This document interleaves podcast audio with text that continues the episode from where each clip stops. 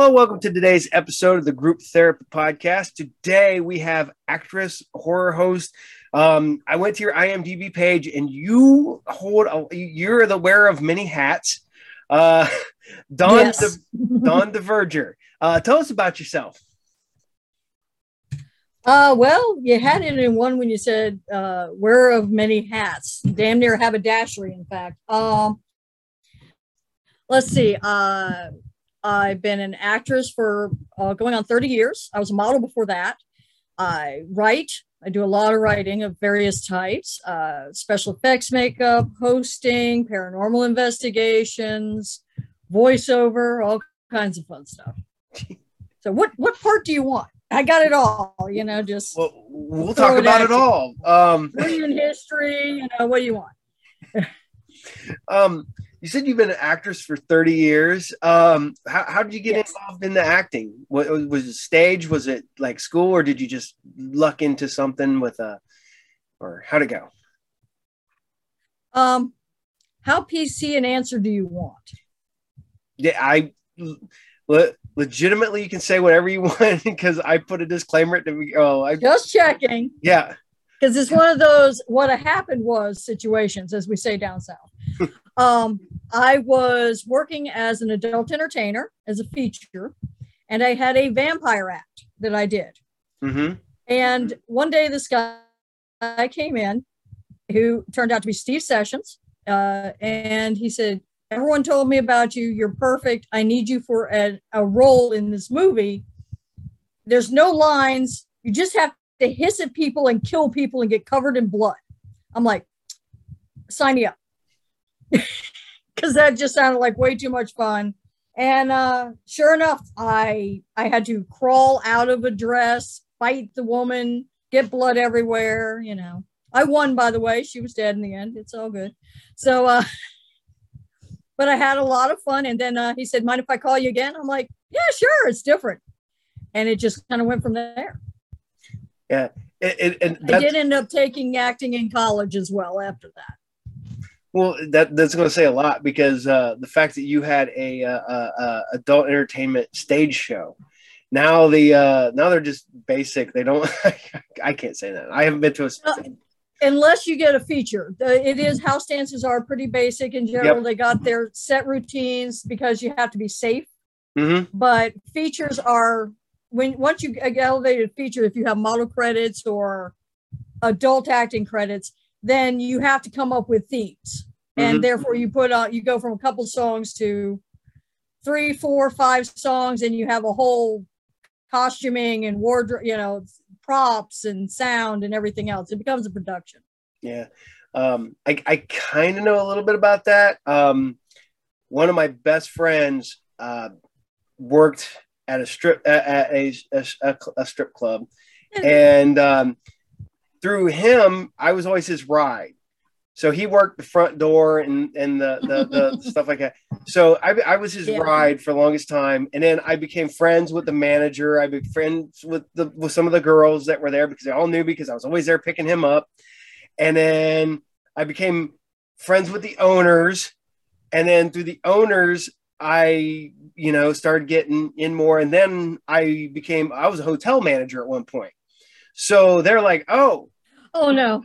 well, can you? We send some of our our featured dancers up there, and you get them the the king size room. I'm like, yeah, no problem. I was like, I'll give them my discount. So I was giving them the discount.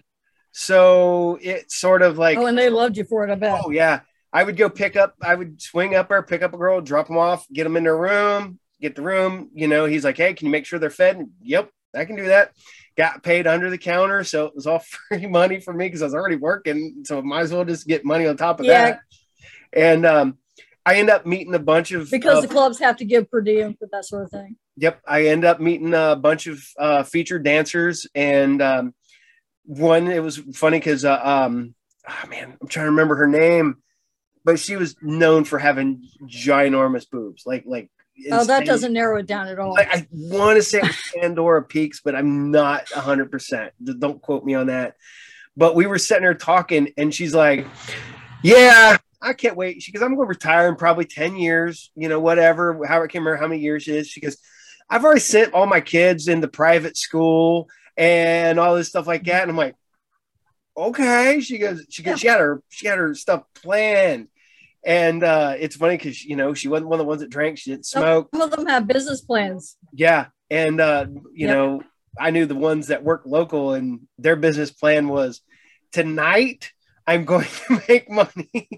I don't know what The tomorrow's going to bring. between a house girl Mhm. and a feature, yeah, there's a Oh, big yeah. difference because most features also work for agencies. And it's a Yeah. lot like acting agencies. It's almost the exact same setup. They get you a gig, they get a cut, they make the arrangements of the contracts. And in the process, you end up learning money management, time management, and a lot of actually useful skills that are cross contaminated. You know, oh, if Oh, it yeah. hadn't been for planning out productions and routes and everything, that same knowledge I use to help certain friends of mine who have, have production companies and like that. There was one movie I came on as an actress.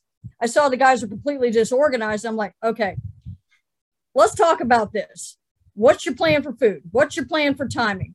Where's your shot list? They're like, uh, I'm like, all right, we're gonna fix this. So I ended up with a production credit because I was like, hey, hey, okay, give me some paper. And I've been doing that more than acting since, actually. So Well, that is definitely something people need.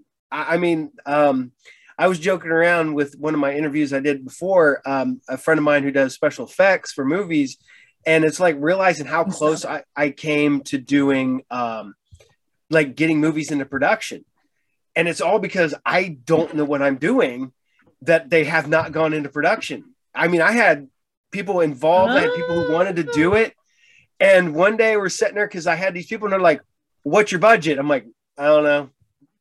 Well, what's your what's your? I was like, I, I don't know. I have a script, and I have people who like the script. End of list. that's the start. yeah, They all start with a good script. That's how you get funding. That's how you get a plan. That's that's the core right there. A good idea, a plan of action. Yeah, because it's it's one of the ones where where I, I literally just did it to keep myself busy. I mean, I, I I'm I'm a guy who has to go a thousand miles an hour every day from the time I get up to the time I go to bed. I'm go go go go go, and um, my wife hates it. Uh, she's like, slow down, take a day off, dude. I think she was I happy. I've gotten that speech from my husband before. I mean, my wife was happy the other day because I hurt my shoulder and I didn't go to the gym. I took a day off so I could rel so I could my my shoulder would heal. And I was like, I think she was happy I was injured because I stayed home and wasn't at the gym and running around. So, but but I, I am I am I am a guy who who has to stay 100 percent busy, and it looks like you do too by your list there on everything you do. Um, so Yep. so is is that the the the uh, metamorphosis of of working there is you've just slowly start taking over other roles or did you go hey i want to be uh, a special effects person uh, i want to be a script supervisor uh, i want to be a writer Well, it was well the writing I'd already been doing. I've been writing since I was 16, and considering I'm turning 53 in a couple of months, that's been a while. Um, but no, it it came naturally to just I hate I hate to say it. I have a tendency of just gap filling, poking at things. Can I do this? Can I figure this out? And uh, when you're on a set, especially lower budget movies, stuff like that, you get people who have good intention. They want to do it don't always have a great plan. Like um, this one movie that I was working on, I got hired as an actress, and the special effects person did not show up. And they're like, okay, what are we going to do? We need a zombie. And I'm like, whoa, wait a minute. I'm a mother. I've done zombie. You want a zombie? I got zombie. Take me to the drugstore. Sure enough, there's a zombie. They're like, okay, now there's one small problem. They're like, that's great. We need a hundred more. I'm like, excuse you, what? and uh, I ended up cranking out a 100 zombies from latex made gelatin based latex I made out of straight out Walgreens. Uh, and sure enough, it's been on Amazon Prime and TV and like that. I'm like, oh no, Well, what's Well, what's that it movie worked. uh, interfere, interfere okay interfere. Uh, Wall and Bickham Entertainment put it out. It was great. It went on broadcast TV three months after it was sh- edited. wow Uh, yeah, so I was kind of like good gelatin, good food coloring. Well, So I was kind of happy about that. Uh, but I had advantage. A friend of mine, uh, Eric Dupree, owns a underground effects lab. So I had him on the phone. He was very patient with me. I'm like, what am I doing? so he's like, all right, do not burn yourself. This is the process. And he was very patient. He walked me through it. And then when I told him that Fear 2 was coming out, he's like, all right, drive to Florida. I'm going to make you a batch before you burn yourself again. We're going to, we're going to fix this. So I highly recommend it because he makes his own products and he actually had to walk me through a bunch of stuff. So now I can call him and just tell the producer of the movie, okay, if you buy this from this guy, I can help you, but you, you got to go over here. And he's actually better at this. So you might want to just pay him instead. But, you know, well, you know, you talk about being able to make stuff out of gelatin stuff like that. Is like I, I've done two movies, and one movie they legit did uh, Elmer's glue, toilet paper, and then like the paints that little kids get. Like ah, the- wounds. the water and it looked so good. I had uh because i went from the set i went from work i worked third shift so i got off at seven o'clock in the morning. I drove an hour to the set was on set did all my makeup. So by the time i looked into makeup i didn't really need it because i'd already been up for like 24 hours so i was starting to get the room and Ah, then method acting. so they, they they they did all my makeup and then my character gets shot in the head. So then they come back in they put the bullet hole in my head and um, then i filmed my other scenes and then we all did a wrap for the day. I cleaned up. We're literally out in the middle of nowhere so i'm like getting a hose and that's all i have to wash the stuff out of my hair. And i go home and at this point i'm up about almost 40 hours. And i decide i'm hungry. So we stop Oh, at no. wendy's and the girl looks through and my wife's sitting in the passenger seat and i look up at her and i've got like half the makeup still so i got like what looks like a bullet hole my eyes are i got like debris in my hair and the girl just eyes get real big she's like are you okay and i'm like i just got done on a movie set i want to go home and go to bed i'm hungry but i want to go to bed so but that's yeah, you gotta love that. My husband got a bar tab out of that sort of thing one time. We uh we were filming a commercial. We used to run a sci-fi fantasy and comic convention down here. no cool And we were filming a commercial for it, Geekonomicon it was called. And we were trying to we he dressed him up. Actually, Eric again, he did this wonderful zombie mask. We've still got it. And so my husband's all zombified, dancing down Highway 90 on the beach. People were kept pulling over, stuff like that. But afterwards, he's like, okay, I've earned a drink. It's like, all right. So we went into this Irish bar. He sat down. The woman turns around and she's like, ah! And he goes, I've had a really long day. She's like, okay, whatever you want. And she's backing up. So many people came up and wanted to take pictures with him just from that. We got more press from him walking in a bar going, I really need an Irish coffee right now than uh, anything else. And sure enough, people were just buying him drinks. He was sloshed. It was a nightmare getting the mask off him. It was hilarious. Um, but believe me, I, I the, the the the dealing with comic conventions is something I am well aware of. I uh, I just had I just had to throw one together in like six weeks. Mm, The uh, um, you. it was it was um I was planning it for November, but the the the people that were connected with it were like, we're going to go ahead and do one in the same place you're doing one in July. Yep. in June, and I went, um, no. And they're like, well, we're, we want to go ahead and run one.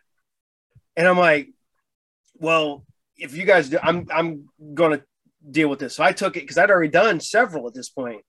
And I went in there and um, I threw it together. I busted my ass. I went to all these, I went to other conventions, stores. I got my name out to everybody I could. Six Yeah. weeks. I found out the other guy who was basically pushing to get it done hadn't done anything. So I was the one who was able But to he, yeah, And I looked at the guy at the rent the the the because we were in a mall and I were using an old storefront and I looked at the guy that ran the mall and I was like, yeah, that's not happening again. This is me. You come through me.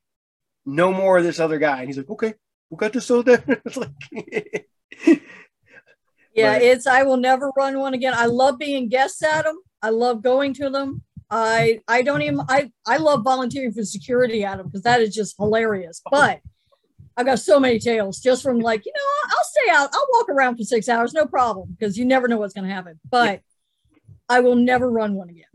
I learned my lesson. I do not have that much patience. It, it no. I love being guests at 'em. I do love that. I- I've been a de- I've been a comic book dealer. I've promoted my own comic book shows. Um, I've done all that stuff now, and now because of this show, I got invited to be a guest at a convention. hey, And there you go. That's the fun part. yeah, and now I'm like, I don't know what to do. My, I don't have anything. I have no merch. I have my setup is here at my house, so I have because he's like, you can set up, you can you can do your interviews for your show from the, and I was like, I don't have anything that goes is like portable. So I'm like talking to a buddy who's selling his stuff off, so I can buy it off of him, so I can take it portable. And I'm like, Too uh, bad you're not closer. I got a whole setup just packed up that I used to take to conventions with me. I got a green screen and everything for doing stuff. It's, it's all portable, fits in a nice little bag. where are you at now? Gulfport, Mississippi. this is okay. Um, Until somebody was willing to buy my house, which and then I will be very happy and run screaming from the state at the uh, uh, most close moment. so if you know anyone wants a a house two blocks off the beach, good neighborhood, please by all means, you know, just let me know. Well, let's see. I, I'm I'm I'm going to, but see, this is after. I'm going to New Orleans, uh, probably next uh, March for my anniversary. So, Oh, okay. and we Yeah, went. we that's went less couple- than an hour from me. oh, holy crap! That's Mhm. then just swing by. Now, my wife would be like, "Where are we going?" I'm like, "I gotta go to Mississippi, go pick some stuff up." she she she hates it. She's she's like, "Can we go on one vacation that doesn't correspond with a convention?" Or you have to go for some sort of business trip, and I was like, "All right." So that's we went to we went to Yep. we went to New Orleans a couple years back, and there was nothing. I avoided going to. I, I had every intention of going to comic book shops and stuff while I was out, and I was like, "Nope, nope, not going to do it." So I didn't look up one comic book store. I didn't look up anything. We just had fun. We went and ate. We went to you know, did all that fun stuff in the in the French Quarter and Mhm. traveled and watched everything going around. And we had a blast while there and we decided to plan it for our 25th anniversary slash 30th anniversary because we've been married for 25 been together for 30 so we're just going to correspond it with that type Congratulations. thank you. It's a it's been a trip. As we were i was just talking to her about it upstairs. So um I just had my 25th wedding anniversary last week. Oh wow! So- Congratulations. That's uh that is a uh, um my friends always ask me and they're like is it a cautionary tale or is it a fairy tale that you guys have been together so long? I was like, for me, it's a fairy tale. Tina, it would be a cautionary tale of not what to do with the, your butthead husband. So, um, now as I as we keep going on, um, with how many are you still doing a lot of conventions as as uh, um, setting up or um, as the guest or like you said doing security because i've done security at conventions that can be fun Um, it it is so much fun, especially in the South, where we got 24 hour bars. It just adds a whole nother dimension. But no, uh, oh yeah, but no, um, I haven't done anything in a few years. After we decided to shut down Geekonomicon, I took a long break because I was just I was burnt out. I ran that for years. Before that, I'd been I'd been on the convention circuit doing conventions as guest and cross promotions and everything. And I just I needed a break, and now my kids are older. They can ex- enjoy more of the conventions. I can take them with me. So now I'm I would be interested in starting up as a guest again, or just going to them in general. But no more running, no more running them. That's that's over. But uh, I particularly would like to to see some that are not in the South. You know, go further afield, just Yeah. because you know. yeah it's um i've been Chi- farthest west i've been chicago furthest east baltimore furthest south, Atlanta. Furthest north, Dragon Con. huh? Have you done Dragon- Dragon Con yet? Yeah. I've been to Dragon Con and I've also been to this is a long time ago. This is like 92 when there was Atlanta Comic Con. I don't know if Oh, I remember that. Yeah. That that I think I don't know if it got absorbed by Dragon Con or whatever happened to it, but we went there like It in got 90 absorbed. 92 or 93. Um, and then of course I'd go all the way up to Michigan and uh, the furthest I've been is like I don't know, like Flint for a convention up there, but mostly I'm a Midwest little. If I can drive it in a day, like Pittsburgh to Cleveland or Cle- Pittsburgh to like uh, Chicago, that's where I go now. Where are you at? I Where am in, located? I am in Piqua, Ohio. Uh, that's about oh, Okay. 30 minutes north of Dayton. Um, if you know anything about Piqua, um, nothing comes from here. I know where it's at on the map. Uh, friends, uh, I've got friends and relatives in Dayton, so Oh, cool, cool, cool. It's um, th- that's that's the thing. Dayton, huge, huge indie film area down there. A lot of independent films coming out of there. Um, matter of fact, I'm friends with a bunch of them down there, and and uh, I've worked with them, done interviews with them, and been in movies and all that fun stuff. Um, I'd love a chance to go up in Ohio. I haven't done anything in Ohio like that. yeah. I'd Um, love to do that. I got plenty of cousins to stay with, so I'd be cheap per diem. Skip the hotel. yeah, just crash at the hotel, oh, crash at your cousin's house, and keep the Yeah. money. Keep the money. Yeah, usually if you skip that, you just let the producer, the Yeah. production person keep the money because you know, as you know, it's expensive to put those shows on. Oh yeah, it, it's um right now I'm running into I, I want a guest for my next one, but you know I looked at stuff from like a couple years ago and people some people were relatively cheap and now they're not relatively cheap anymore. And it's like ah what happened to The that? DM's gone up because of the gas and stuff too. Mhm. or or you get the ones that want like ridiculous amount of money especially like comic book artists. I'm like how did you come up with that? I don't want to be a jerk or nothing but you're not going to draw a dime I don't you I write comic books. Does that count? Huh? yeah, it's Uh, I uh said I write comic books. Does that count? yeah, it does. I mean, uh heck yeah. What what do you write? Uh, I've written an episode of or issue of Bachelor's Grove. Uh, we're currently working on. Oh, hold on, the script I just banged out. I can't remember what they. Cthulhu is not dead. Uh, had to double check that one. And working on a horror anthology right now. Uh, of course, it's all for the same publisher. Who's close to where you are? He's in Chicago. Silver Phoenix Comics. Have to look them up. Silver Phoenix. Um He's not far from you. no, no, no. He owns a company. He knows a lot of writers and artists and stuff. You might want you know, yeah. I'll, I'll, meet with him. He might be a good talk person to talk to. Yeah, write that down. That's why I got an ink pen and paper right next to me. Yep, Charles Massant at Silver Phoenix Comics. He is a great resource when it comes to anything comic book. Cool, cool. Well, what's funny is is that um, years ago I got hired to write a comic book fresh out. I wasn't even out of high school yet. Got hired. Well, no, I was just out of high school. Got hired to write a book. The company spent all their money on the first issues of all the like three books. I wrote issues two, three, and four for like three different books. Uh, they never the light of day because it cost every bit of penny they had to put out those first three books that they never recouped from. And so I never saw publication for the books that I wrote. So it's like, eh. Oh, I'm sorry. That's a lot of work, especially going through that format. oh yeah. Now I write You stuff. to put it in the panels and everything. It's like, oh, Well, I have a I have a book that's done. It is uh, with my one of my buddies, Jay.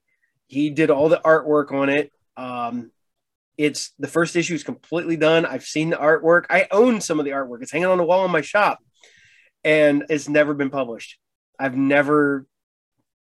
Know. We've, we've just never gotten on it to get people to uh, uh, to publish it.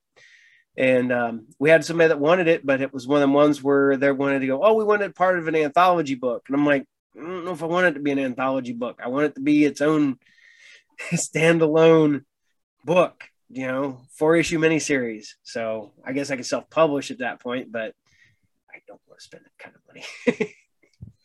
Yeah, um, print on demand for comic books is a bit ch- dicey mm-hmm. because you got then you got to do your own distribution, promotion. Whereas going with a the company, they handle all that that part. Yeah, they get their cut, but you know they got to get their pound of flesh, but they earn that pound of flesh. So. Oh yeah, definitely, definitely. Um, I had one book I had written. I had showed some of the test pages, and uh, I had some pretty, I had some good feels out on it, uh, but I couldn't. The artist was spacey, so it was one of the ones where my end was done. I had wrote four issues. I had everything done. I had plotted everything. I told him how, I wanted pages set up. I saw the first issue, and then he disappeared into the ether, never to be seen again. So. Uh, you know how creative us creative types are, you know. Not all of us are schedule monkeys. No, I, I am. Uh, I am one of the few people that that my friends go. I don't know how you do that. I go. I am a creature of habit. I have OCD, so I have to. I get up at nine o'clock in the morning. I go to bed at two o'clock in the morning. I get up. I do the exact same routine every day, except for every other day. I go to the gym. I get my kid ready. I go to the shop. I do all that fun stuff. I come home. Mm-hmm. I do mm-hmm. everything the same way. ah, you get a little twitchy when something knocks you off your course, don't you? Oh man, when the pandemic yep. hit, I, I couldn't go to the gym. My wife's like, mm-hmm. she ran to the store and bought me workout equipment so I could work out at home because she couldn't stand to be around me.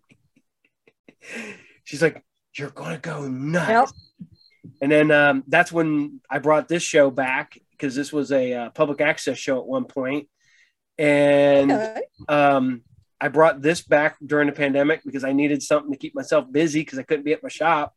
So now, now this keeps me even more busier than what it was before the whole thing started. Funny how that works out, isn't it? Yeah, but it keeps it keeps me from doing stupid stuff. So I'm uh, staying out of trouble, doing nothing bad. So I get in right. more trouble doing it. Huh? I don't know how you're staying out of trouble. I get more trouble.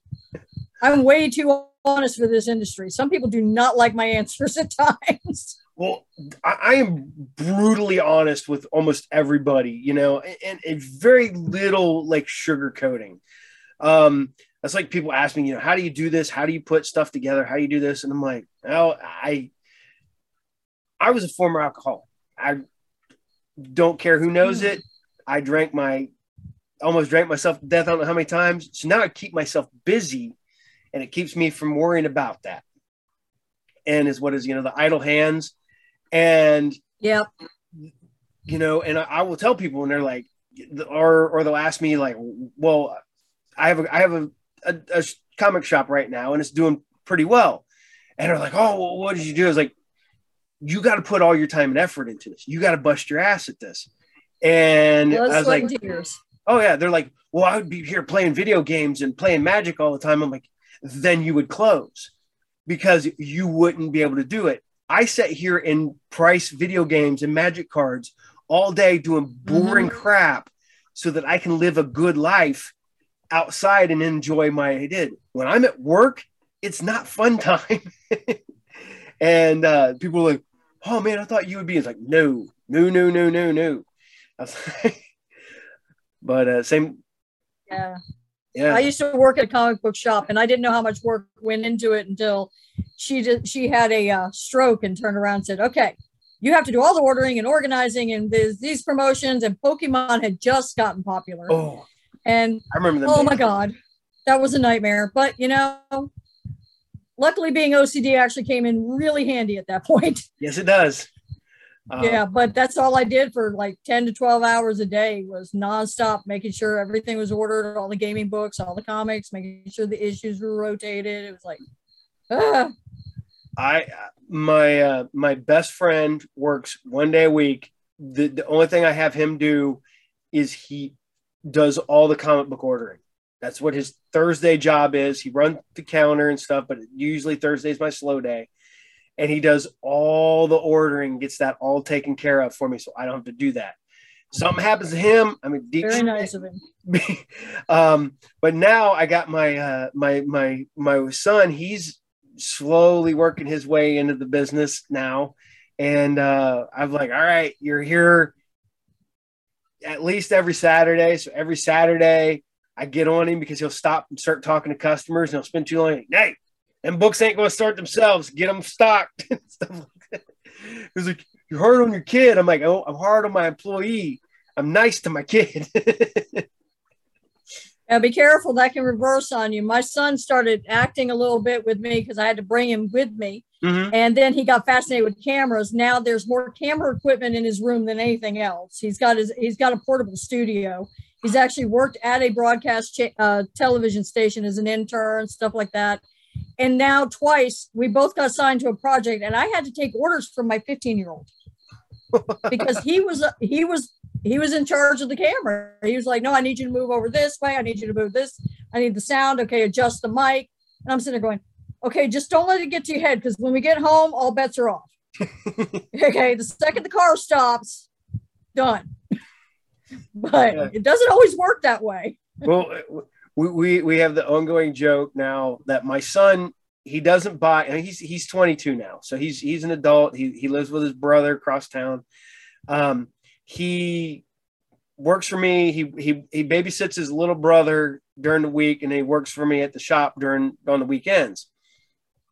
And uh, you know, he gets he gets paid, but now he's like so far in debt because he keeps buying all this expensive stuff from me.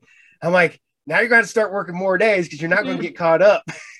um, but he goes, well, I don't have to buy anything. I was like, he goes, everybody asked me, he's like, do you have any? He's like, I don't. I, something happens to dad, I get everything anyway. So what's the matter? I was like, that's a weird way to look at Oh it. Oh, damn! It's we have this. We joke about it all the time. I was like, whatever, it's yours eventually. I don't care. But um, so your your your 15 year old is now working behind the scenes, camera operations, all that stuff. Yep. And Did was it was that He's what, the reason. Huh?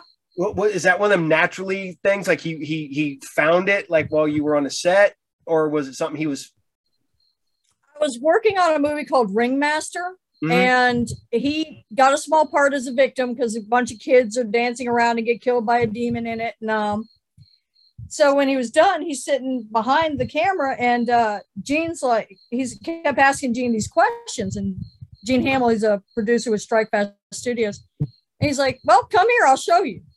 And I had no idea that was going to become a love affair, and like for example, he wants to enter the H.P. Lovecraft Historical Film Society's uh, short horror film festival. We don't have it for this year, but he's like, Mom, I don't write, but I want to work with the film noir style and everything else, but I want it to be authentic. Next thing I know, I need to go to a flea market. Why? So I end up writing this Lovecraftian short story, turn it into a script for him. I'm like, here you go. He painstakingly hunted down war era Underwood typewriter, the actual projector they used for the War Department. He has it sitting in the next room. The wire spool recording thing and everything, because the character is a professor that receives this documentation from the front, and he's got to figure out what the troops are dealing with in the film. So he's got the projector and everything going. So he found World War II era everything. We have a huge car show for uh, October here called Cruising the Coast he went and talked to people who had 1940s era cars. He said, "Look, I want my my character to look out the window and see car people on the street in cars. Can you help me?" And sure enough, these got these guys with these actual 1940s cars going, "Yeah, sure, we'll park in the street for you." wow And it's the the movie's going to be maybe 12 minutes. But he just he's like, I want it authentic, and he went and got black and white film and everything else. So he will actually be filming it on that. We're doing that next month. I'm like, oh, so he's this is a day in my life now because a lot of what I do, yeah, he's going to use actual film and the recorder that they used back then. He found all the equipment. wow It's for war. It's U.S. Navy Department equipment. Wow. and he hunted it. That is dedication. Um, that's amazing because a lot of Yeah, parents that's why I'm more ba- his backup than anything else. that that's that's incredible. I I I have watched so many kids dealing with the shop and stuff like that whose parents kind of like "Mm, I don't like you know get you need to get a you know go work at a factory you know do stuff like that. And Mhm. and you you seeing parents that are very much want their kids to excel in film or music or art or whatever that I love that. That's congrat I, I applaud because I mean it's it's I don't see that a whole lot, especially up here because it's it's you know I we're just- Ohio. Yeah, Yeah, I just want my kids to be themselves. If he wants to do film, great. If that means I have to write scripts and talk actors into doing things or make find sets and stuff like that, then that's what I'll do. My daughter's loves art, so if I had to find art camp and like that, she was helping me make those zombies I told you about. She was like, "Mom, I'm sorry, the wound's not looking real. Let's get the purpling in." I'm just like, oh. So she ended up right there with me, stippling in blood stains and bruising and and since then she's ended up taking special uh, effects classes from Mr. Dupree in Florida. I've had to drive all the way to Florida to take her to him, and she's having a blast with. She can't watch CSI anymore. She's like, the blood splatter's wrong. That's arterial spray, mom. And I'm like, Can we just watch, find out who did it? You know, just, just. But uh, that's what happens when you raise your kids around it. Uh, and they're they they were raised around comic books and writing and film and because they were little kids when I started doing the convention circuit and uh, ended up meeting people like Allen Bellman. You know, I've got a picture of my daughter wrapped around Stan Lee's leg at a convention in New Orleans. So, and he was very patient with her. I have to admit, he was just like, I have a growth, very tall. So, my my son Joe, we were at Pittsburgh Comic Con, and I can't remember how how old Joe was. I mean, he was he was young, and he's he's 22 now. He he was he ran into the bathroom. He's like, I gotta go, I gotta go bathroom, Dad. And he runs into the bathroom, and he runs to the urinal. He's he trying to hurry up and get his pants down and stuff to pee, and he starts peeing, and he pees on this guy's shoe next to him. And that guy turns around and it is Tom Savini. And I'm like, oh my God, I'm so sorry. I'm so sorry. And he's like, I got grandkids. and he's like, well, it's all good, man. It's, he's just a little kid. I went, yeah, oh, thank you. Because I'd heard horror stories. Then I met him, and, and I don't know if any of the horror stories are true because he's always been a, super cool with me. But yeah, I'm just like, oh my God. he What a was person. nice when I met him. At, so, yeah, I, I met him in Atlanta at Dragon Con and he was very laid back, very calm. yeah. So Oh, man. now that's not always the case. There's a few doozies I've met. I'm not going to name names, but I, uh, um, I, I will name names, but I cannot remember her name because she's so forgetful. Um, oh, she was. Uh, I can tell you who she worked for. She was. Um, she was in Babylon Five, um, and she was the convention management for most of the Buffy cast. And oh, okay. I know who you're talking about. yeah, um, Yeah. it was bad because I'm standing there and uh, I had press passes. This is when I did my my public access show back in the early 2000s. And uh, so I'm backstage talking to all these people. Everybody's being super friendly. The cast of Buffy's being super friendly until she walks in the room. And as soon as the rooms comes in, they're just like they put their heads down and they go back to doing what they're doing because she doesn't want them talking to the to the to the public.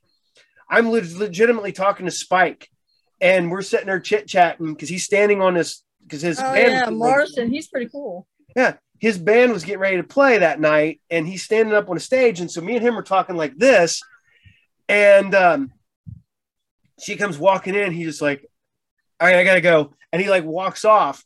And it was funny because my wife turns around and says who are you talking to? I was like i'm talking to james. And she goes what? And she turns around and looks because she had a crush on him. And she's like oh my god. And um, like I, I was legitimately there was three of the cast members, not not not James. So it was um, oh God, the girl that played Kennedy, the dude that played Jonathan, and I can't remember who the third person was. We're standing together to get our picture taken. Legitimately, like Nice. this. She walked in the room. They duck down. They're like, "We can't take pictures," and they walk away.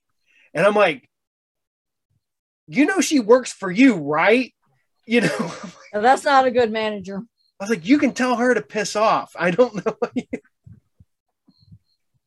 Oh, you'd be surprised. Some of those managers can be bullies. I fired one that was trying to tell me that, like what we're doing right now, Mhm. he would have said, unless he pays you your day rate, blah, blah, blah, that's not.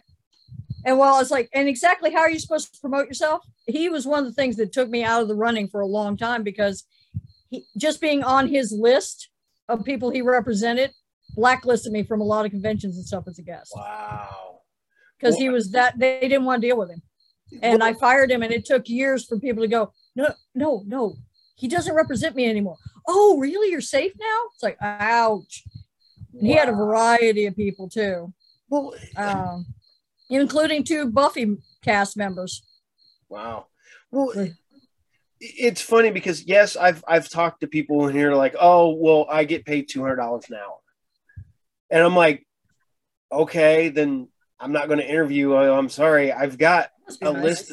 Yeah, I have a schedule up here of people coming up, and I was like, I I don't make any money off this, so me doing two hundred dollars is out of my pocket, and I don't. You know, I'm doing this for fun. I'm doing this to help other people out and to get people like that have never seen you, who don't know your movies, who now will go and like, hey, I'm gonna go check this movie out. You know, Eh, that's Exactly. what I'm here for. It's Yeah, cross promotion because I'm going to turn around and I'm going to say, Hey, I just did an interview with this guy, and I'm going to say that on my social media and where to find a link and stuff because it's cross promotion. We're helping each other grow as a community of creators. yeah, That's the way it's supposed to be. yep. Well, it's it's weird with convention people. Um, I like I said, I've been in this since 1991 when I first started going to conventions. And I've legitimately seen it go from you just went, stood in line, and you might be in that line for four hours. But if you stood in line, you got your autograph and your picture and you left. It wasn't 50 bucks for the autograph, another 50 bucks for the selfie, or you know, the the photo op or nothing like that. That didn't exist back when I first started doing this. Um, and yeah, I know, you know, people got to make money. I get that. But, you know, realistically, does, you know, I remember getting my paperwork for my convention because some, when I found out I had a convention, I don't know if this was happened with you. Did you start getting uh, emails from different people telling you to bring their talent in? Oh, oh God, yeah. You got Yeah. I got I once Geekonomicon got rolling six months before our first show, we had so many people contact us, talent agents, stuff like that. People just wanted to promote things. And we had screening rooms. Mm-hmm. So we were actually showing movies and trailers and stuff like that. So we had so many film submissions. That part was great. I would love to do an, a, well, I'm not going to run one again, but I wouldn't mind helping with an independent film one or something Mhm. like that. But some of the le- legal logistics. Luckily, I work part time for an attorney, or I would not have been able to get the paperwork alone, the non the non disclosures, the non disparagement agreements, the NDAs. It was just like, okay, I got this. I had piles of this paperwork. Saying, okay, before you walk in the door, sign all of this. so, and some of it was a nightmare. Some of it was great. I mean, I also made some great friends. Like, I ended up getting to know most of the original Battlestar Galactica cast because I was already friends with one of them, Richard Hatch, from years back. And he's like, all right, here's the deal. I'm going to introduce you to my friends. This is what's going to happen. Okay. And they were all great. They were like, okay, this is my this is my guarantee. This is my per diem request, etc. Done. And then somebody from another show came in and was demanding like five hundred dollars a day, period, and this and that. And I mean, unreasonable to ask. Uh, peeled grapes. I kid you not. I'm like, yeah, now that's not going to happen for a first year convention because I'm not even looking at a profit till five years in. No. Uh, but I, I just held them to the same standard I hold myself as a guest. Like I usually do a guarantee. I'm going to come with my bucket of stuff. It is my job to promote myself and my presence there. It's my job to have something that people want to buy. Yeah. If I make, and so I usually do, okay, my guarantee is 300. If I, you know, if I make $299, you got to pay me a dollar. Put me in a hotel room, get me there. Feed me at least once a day. You don't have to water me, I'll grow anyway. But, you know, depending on what you feed me. So it's just, you know, it, I, I always thought that was a good little rule of thumb is if I'm not willing to do it, I'm not willing to pay for it. Mhm. Does that make any sense? Yeah, definitely. It, so, so when did you start doing the convention circuit? Uh, 2013. I was a guest at a sci-fi and paranormal convention in Florida. Oh, cool. So that was kind of a an interesting situation. They called me up and I didn't even know how they got my number. So was like, who told you I existed? What's going on? They're like, okay, look, we'll give you a hotel room, we'll pay for your gas, and we'll feed you twice a day. We're gonna give you a table, you got to make your own money. Well, I'd never done a convention before. I still didn't have as I didn't have a quarter of the credits I have now. So I'm like, all right. And I ended up the great thing about being a guest at the convention was you end up networking with the person with the table next to you and the person with the table on the other side of you Nope. and you end up making friends and meeting people you know uh, one of my favorite things that happened at that convention and because i was still kind of i'd been to one as as a uh, just going to one since i was a kid. When i was a teenager i used to go to them but that's walking around hitting the dealer's room not the same thing. I'm sitting there and I, i'm a huge ghost in the shell fan. Mhm. i love my anime. Yep. and i'm sitting there all of a sudden i hear joker from right here on my head. I mean the joker laugh full volume and it's above me there's nothing should be above me. I came up, went over the table to applause, apparently, because I managed to do it flat footed in heels, because I was wearing a little Star Trek dress. And um, I turn around and there's Richard Epcar. I'm like, Batou! And he's like, Well, that was Joker, but yeah. And I'm like, I didn't know you were here. He goes, I'm behind you. I'm like, Yeah, I see that. And he goes, No, my table's behind you. I'm like, oh shit. You know. So uh, it was kind of one of those, what just happened? And then I I see a band come out on stage. I turn around and there's Air, uh, Ari Lehman. I'm not sure I'm pronouncing his last name right. He Oh, the first Jason? Ja- Yep. yeah, the first Jason. And his band's playing. I'm like, where do I know that name from? Oh, snap. And of course, you know, being a guest at a convention, everyone goes to eat and stuff like that. And I'm like, oh my God, this just happened. So I've ended up staying in touch with these guys, and it's been a huge, it's a huge networking op- opportunity. It's not just a way to make money. It's not just a way to promote yourself. It's also a way to grow in your role as an actor or writer or illustrator. You'd be surprised you met. Uh, as a guest at the convention, I met Charles. Next thing I know, he's like, "Spin me a story." I spun him a story. He goes, "That would make a great comic. Let's talk." I ended up writing comics. I'm like, "What just happened?" I'm not sure. But he did the artwork for my convention, so we had these amazing posters. And then he turns around and he says, I want to bring my friend over from England. Can you pay for his ticket? I'm like, who is it? And he said, it's Chris Achilleos. I was like, um, I will buy that ticket. I had him for both years of Geekonomicon, and he was an awesome person. I really miss him. Wow. I can say I got a Christmas card each year from Chris Achilleos after that. I mean, you can't make stuff like that. That's just, that's, you know, one of those things. Oh man. It, it, and Yeah. you're right. It's it's one of the things that I used to do is was a lot of networking. I mean, I was set up as a dealer at a lot of conventions, but you know, sometimes you weren't that far away from the talent. Now it's now you're way away Yeah. from them. And so I end up sitting there talking to these artists and writers and, and actors and stuff like that. And uh, legitimately, I ended up talking with the guys from the band GWAR for years. and I would go to conventions and I would hang out with them and, and sit there and, and bullshit with them at their table and then be like, all right, guys, I got to go see it. And I'd leave. There's pictures of me out there. And one of these days I will dig through my stuff and find them that I am in full Oderus costume. it stunk horribly bad, but I have the the the, Oh, the I bet. yeah, it wasn't like glued to my face. So I have the mask that comes here. I have the the crown. I have the sh- big shoulder pads, the big cod piece, the big feet, Oh God. everything. I had the big sword. And then I've like got pictures of me with the helmets on. So I got like Beefcake's helmet and stuff like that. But it's because I met them at a convention. And then we would go to other conventions and I would run into them. We'd start talking again. And then I go to this one and talk to them again, and this one and this one and this one. And then finally they, they kind of got away from doing the convention circuit so much, but it went on for several years. And I would get like stuff sent in the mail, like I like from the slave pit, and I get like a book signed by everybody. Um, Yeah, yeah, it's it's fun. Um, it's it's growing as a, it's, it's growing in the industry. It's growing as a person.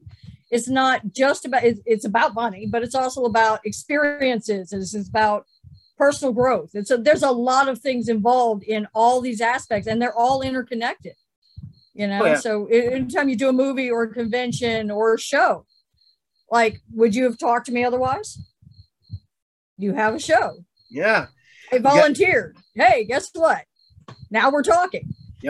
Um, and uh, like I've met people doing a after hour cinema with uh, Lee Turner for WGUD. That's the show I, I co-hosted a couple, and uh, I'm hoping to start doing my own show soon. That's completely separate. But as a result, I met people that other people he interviewed when I was just scripting, or people who submitted movies. Uh, there was one guy, Brad Thomas. He showed one of his movies. We ended up talking, and now I'm in the movie he just put out, Terrible T Rex. He's like, "Hey, you want to be in one? Sure, that'd be great." Instead of just reviewing it, one of his movies, I got to be in one of his movies. But he wouldn't have known I existed otherwise. yeah.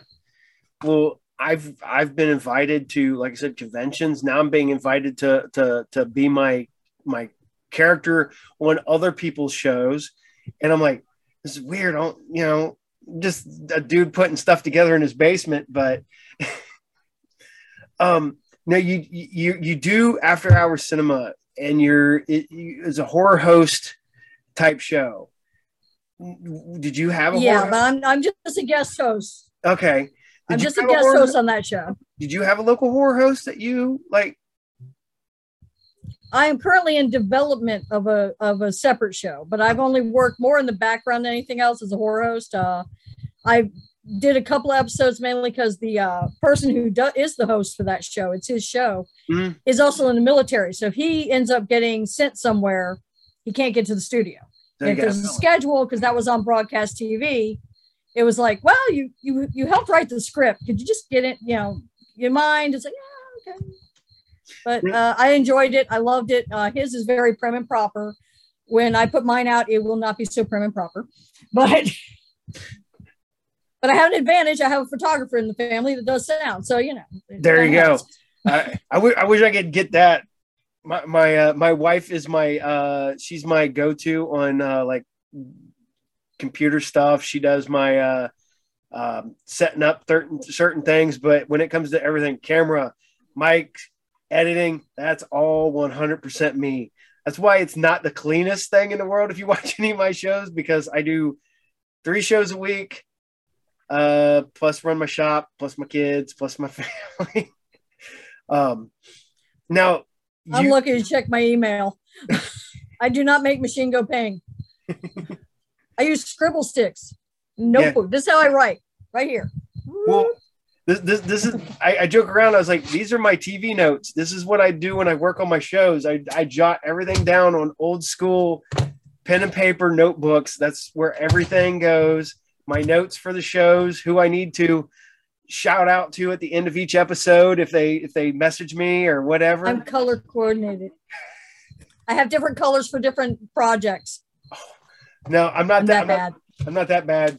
But then, but then that I do bad. stuff like this. I don't. I don't know if it's my uh my son decided he wanted to start scribbling. My youngest.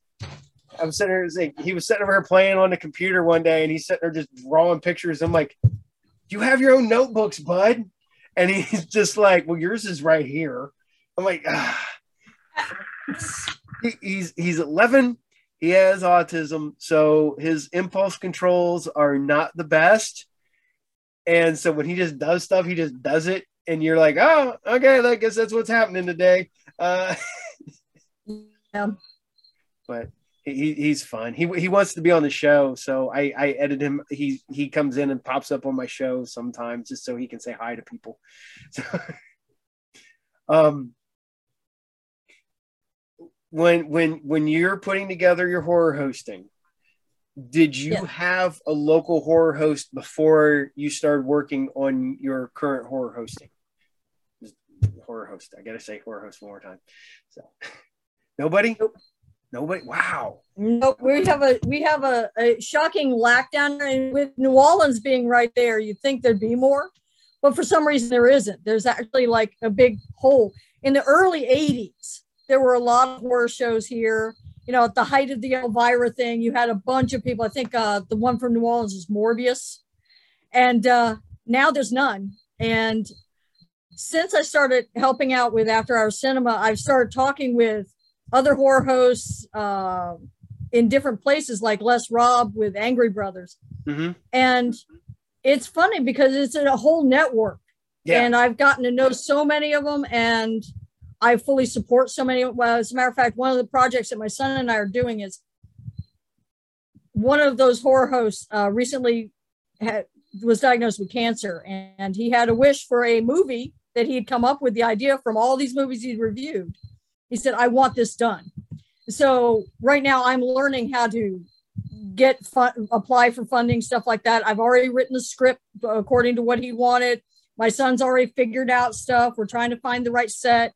And one of our goals, which could interest you, is since he is a horror host, he is well known, other horror hosts as the actors in it. Oh, Say Cool. a horror host movie for a horror host with horror hosts because nobody's done that yet. so yeah, that's what we're working on. I'm trying to figure out the funding now and wow. the location because it's a pretty straightforward location I got to find. So, Well, what's but funny? he wants it, and hey, he deserves it. You know. yeah, he's earned it. He's Yeah. he's he's helped a lot of horror hosts get started because he told them because people said, "How did you get this out there?" I wouldn't have known about Peg Media if he hadn't told me. I wouldn't have known about a lot of low broadcast stations or college stations. And it was him going, "Oh, by the way, th- did you do this yet? Have you tried this yet?" So he's been very supportive of the whole horror host community. As far as I'm concerned, he's earned a lot. Yeah. See, Ohio is crazy with horror hosts. That's that's kind of why I started doing the interview show. And then next thing you know, I'm talking to people from out west, out in uh, Vegas, California, over east into the um, Pennsylvania, now down to Virginia, Florida, and I'm like, wow. So, Send a few our way. We're, we don't have enough. well, We have New Orleans for crying out loud. you You've think? been there. You know what I speak of. Yes. Have you been there at Halloween yet? No, uh, we were there in November or November, March. So, We're, oh yeah, uh, you got to hit Halloween in New Orleans as an adventure. Yeah. So it's just it's screaming for it. see, see, my, my, my wife wants to go back so bad. Uh, and people think that I'm being mean. My wife is legitimately a witch. So I was like, no, she is a tarot card reading, rune casting witch. So I'm not being mean. My wife's just a witch. I don't know how to. I'll put it this way. Hold on. You see that bookshelf? Yep. I kind of, I I'm kind of in that category myself. I, I just bought I just got my wife um they came through the shop um the David Bowie tarot cards they're called the Starman and they're the art of like David Bowie art and they're they're beautiful and I'm sitting there because my wife's a huge David Bowie fan and I buy her tarot cards I need to get those for my husband. You got to tell me where you got those. I I got lucky. Guy brought them in the shop. I Ah, um I will send you because I'll go upstairs when this is done. I'll send you an email or a message and I'll tell you where the the the people that make it so maybe you can find it that way.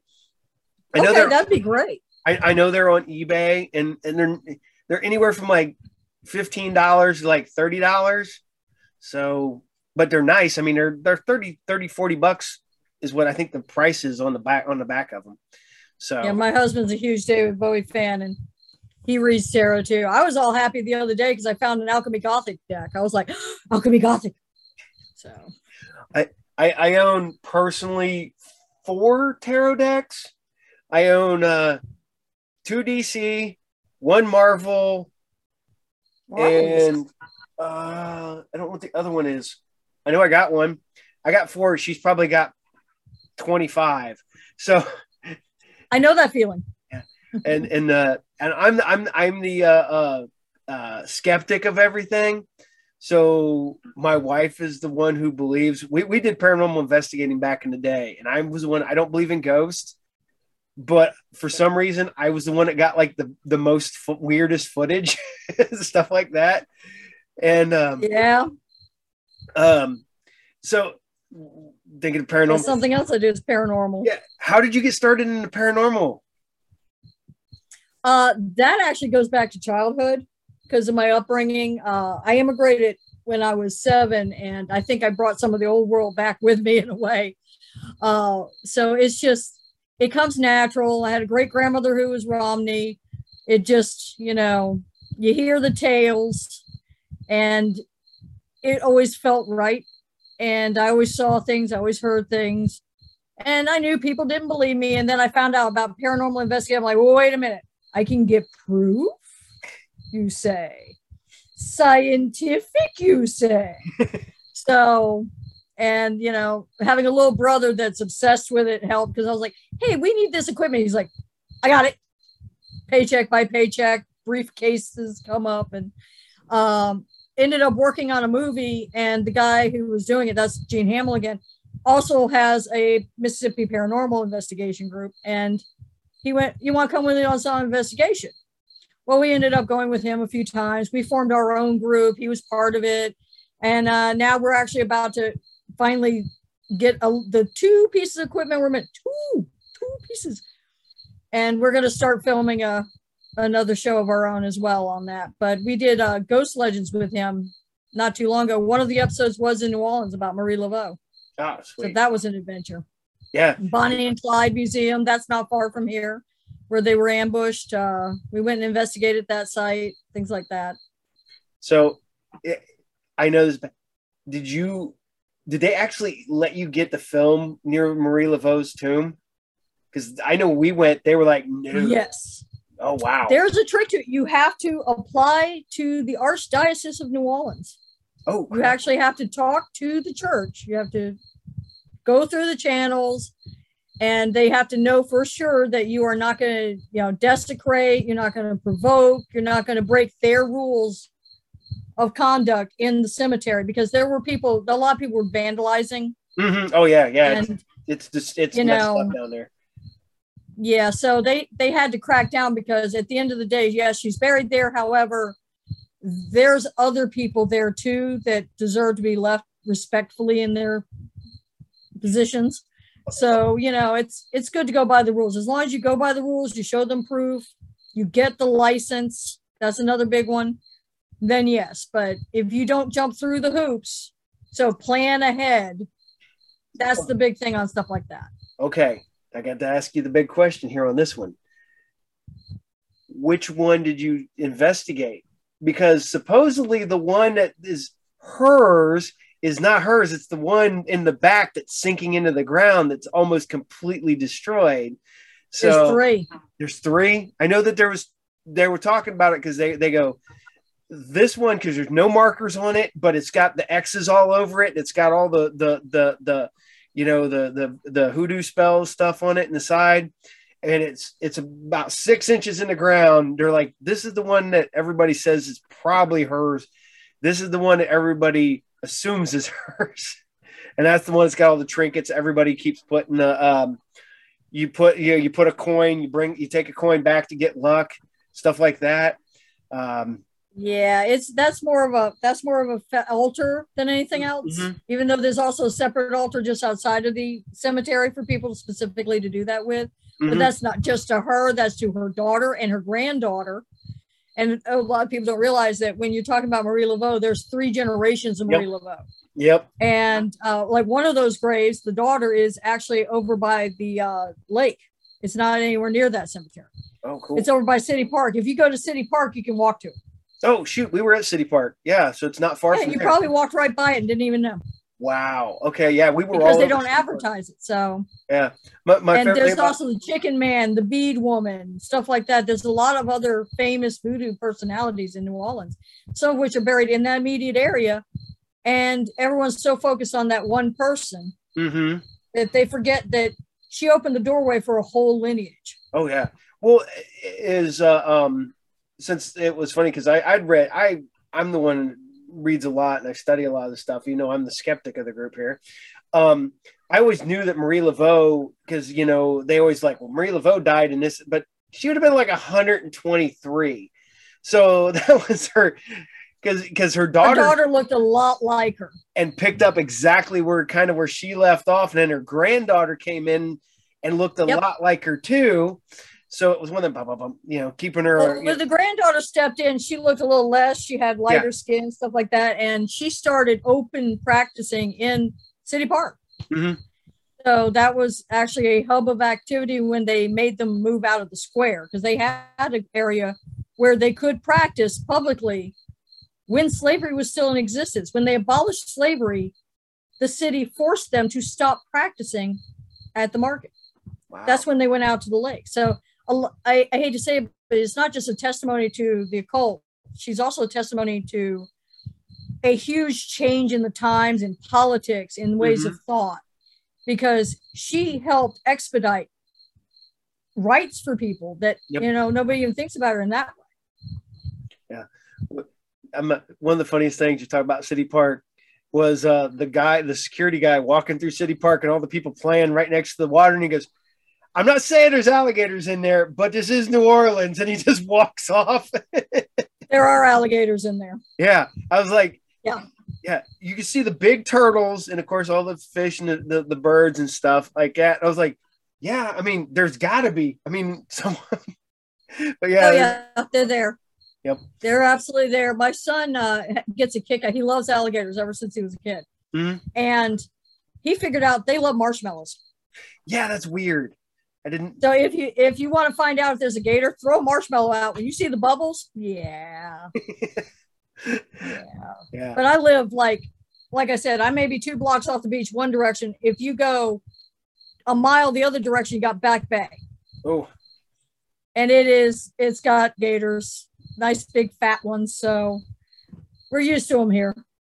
They're all over the place. oh, I, I, I bet they got to be because I mean, they don't have predators outside of humans, so they got one. I got to see a big old fight one time. Bull sharks will swim into some of the Oh, areas that are about that. connected. yeah, They can go into fresh water, and Yep. those guys will fight. If you uh, get some of the, the some of the bigger constrictor snakes, can take out a gator as well, a young gator. yeah, yeah. The, the but that's not mm, the constrictors aren't natural. That's uh, uh, invasive species at this point. Yeah. So, um, yeah, They are a natural predator to crocodiles, ironically. Yeah, but yeah, I, I still like that. The guy goes, "Hey, I'm not saying there's alligators in there, but this is New Orleans," and everybody's kind of backed Yeah. away from the water. So it's it's not far from from City Park. I have to I have to remember that for next time. But uh, um, getting back to your movies and stuff, um, where can people view your movies, or where can we buy your movies? Uh, believe it or not, a lot of them are available on Amazon. Uh, you can buy them directly from some of the uh, people who made them. Uh, things like Cremains, Malefic, like that. At one point, they were on Fearflix. I had a bunch of my movies were showing on Fearflix, which is a Roku channel Mhm. uh, how for horror movies. However, some of those have been pulled now because you know contracts being written out, stuff like that. But it's you. There's a couple there on Tubi TV right now. I think Rattlers 2 is still on there. I did with Dustin Ferguson out in California not too long ago. Uh, it they're I hate to say it this way, but they're all over the place. It's they pop up in the weirdest places. Uh, I was at, you know, if you're down here, you have to go to Walmart for groceries pretty much. And I'm sitting there walking around Walmart and I turn around, I look over, I'm like, ah, snap. And my son's like, is there anywhere I can avoid you? Like, no. Because there was two of them right there sitting in the five dollar bin. I was like, really? Really? Five dollars, come on. That's how you know you made it. Yeah. No, the first the what got me giddy was the first time I went to a blockbuster. Yes, I'm that old. I went to a blockbuster and I look at the wall, and there's Cremains looking at me because I'm on the cover. So I'm looking at myself on the wall, and it's just that moment of, holy snap, it's there. It's like there on VHS. And uh, I actually talked him into selling it to me. I have the VHS copy now. And uh, there was another time at Best Buy, I turned around and sure enough, there was, um, I think it was Aberrations I ran into there. And I was like, I'll be damned, it's there. You know, so it just depends on who signs with what distributor. Most of the time nowadays is streaming. Yeah. I, I I've talked to people who uh, put movies together, whether they're writers, uh, directors, or actors. What they would do is like if they went in Hollywood Video or Family Video or whatever or Blockbuster, and they saw their movies, they would sign them and then put them back on the shelf. That Uh. probably would have been smarter than going, Can I buy this? But um, I, I like I, I've said I've been, I've been in two movies, and I'm walking through, uh, and for the first time I was able like my my wife just stopped. I'm just staring at this wall at, in in uh, Family Video, and she's like, "What's the matter?" And I was like, I, "I'm in that movie, and that's weird." yeah, I'm a background person. it I'm takes you even, like- used to. yeah. And it, it's something that you're just like, people go, what? I was like, yeah, I went to the, I went to the counter and I like fast forward as like, there's me right there. I'm in the, I'm not an act, I'm not like one of the main people, but that's me. So, but Yeah, it used to be great being able to go on IMDb and go, oh, there I am, there it is, there it is. There's a list. I can prove I have done this. It's on IMDb. But now, unless you have a pro account, I mean, like if you look at my IMDb, a bunch of the stuff that was there is just not there anymore because I don't pay for a pro account. I need to fix that. Well- But you know, I uh, I went back and was I had edited my page and I put my podcast, my shows on there and some other stuff I had done. And uh, I was like, okay, you know, update. And it was like it was there. And then I went back like a day later and it was all gone. And so I was uh, I uh, got special thanks in some movies and I got a couple of executive or producer credits on a couple other movies. So I sent the people, I'm like, there, just link it to this. And now I have two IMDb pages. I'm like, what? I have my actors credits and I have my producer credits, evidently. Yeah, and sometimes you got to wonder because they they'll limit how many credits you can take. Like the there was one movie I was special effects, set design, uh, sound. I worked as I was an actress in it. I was a background, a couple other background characters. Just kind of changed my look, put on wig, that sort of thing. Uh, I was a set location, etc. On IMDb, you see two of those because they're like they we can't put you in all of these places uh, as a just to see what would happen. One movie that my son was working on, and he was just an intern. It was an unpaid thing. He was just helping out. And they're like, uh, "Can you be in it?" So okay, so now he's two different characters in the movie. And now they're like, "Okay, let's see how many things we can do." He has credits when you look at it, like chair mover, door host, because he had to hide behind the door to make it look like it was closing slowly. So, you know, he's assistant grip on this and sound on that and doorstop, chair stationary, zombie one, zombie five. Here. I mean, I'm just like, Hey, how many? I think they got up to 40 something credits and it's all him, but half of it was just coffee boy, just trying to see what they could come up with. I, I, I don't get. IMDb because sometimes they, they they're they're on the ball, they got their stuff together on there, and then other times you're like, yeah. I I, I talked to an, uh, a person like I'm not in that movie. Oh, you're listening on IMDb, and they're like, I'm not in anything to do with that movie. I don't know why I'm on there. I'm like, okay, Sometimes it's similar names. Like one time I they were like, oh, you're in Book of the Dead and Cadaver Bay. And I'm like, that's the same movie. And what it was was Book of the Dead was already taken in England. So when it got British distribution, they had to put a different name on it. It's the exact same movie. I, have noticed just, that too because people have done short films and then their short films ends up in an anthology. So it's they yeah. get two credits for the exact same movie. And I'm yeah. like, yeah, because I, I brought that up to somebody else a while back and they're like, I that's the same movie. What what? I'm like, no, it's like you, you're listed as this, and they're like, no, that's the short in that movie. That's I don't know why I got two credits there. And sometimes things pop up in the weirdest places. Like I, I had a friend of mine calls me up and I'm like, where are you at? And he said, I'm in Turkey. And so are you. I was like, excuse you, what? What do you mean I'm in Turkey? And he said, look, I went and I found this bootleg D- horror DVD in the in the souk here, you know, the bazaar. Mm-hmm. And he shows me with his camera. He's like, look, you're in five places in this souk and, you know, Istanbul, Constantinople, whatever you want to call it. Song be song will always be there. Um, but he's like, yeah, and look, it's right here. And a couple of months later, he's in Iraq and he says, Hey, guess what I found? I'm like, Seriously? it's got a completely different name. They're yeah. renaming you. I'm like, Really? What's my name now? well, it well, it's all that whole like when you go overseas, the the the uh uh copyright laws kind of disappear so they just like uh, depending on where you're at, yeah. Yeah, they're like, ah, we're gonna make this movie. We're just gonna reprint it and change the actors' names and and uh yeah. It's like not me. And the way the crediting system works is different. Like uh I was in a movie in Hungary and they turned around, they're like, Well, we don't have the SAG Guild. So you don't the, the credit was different.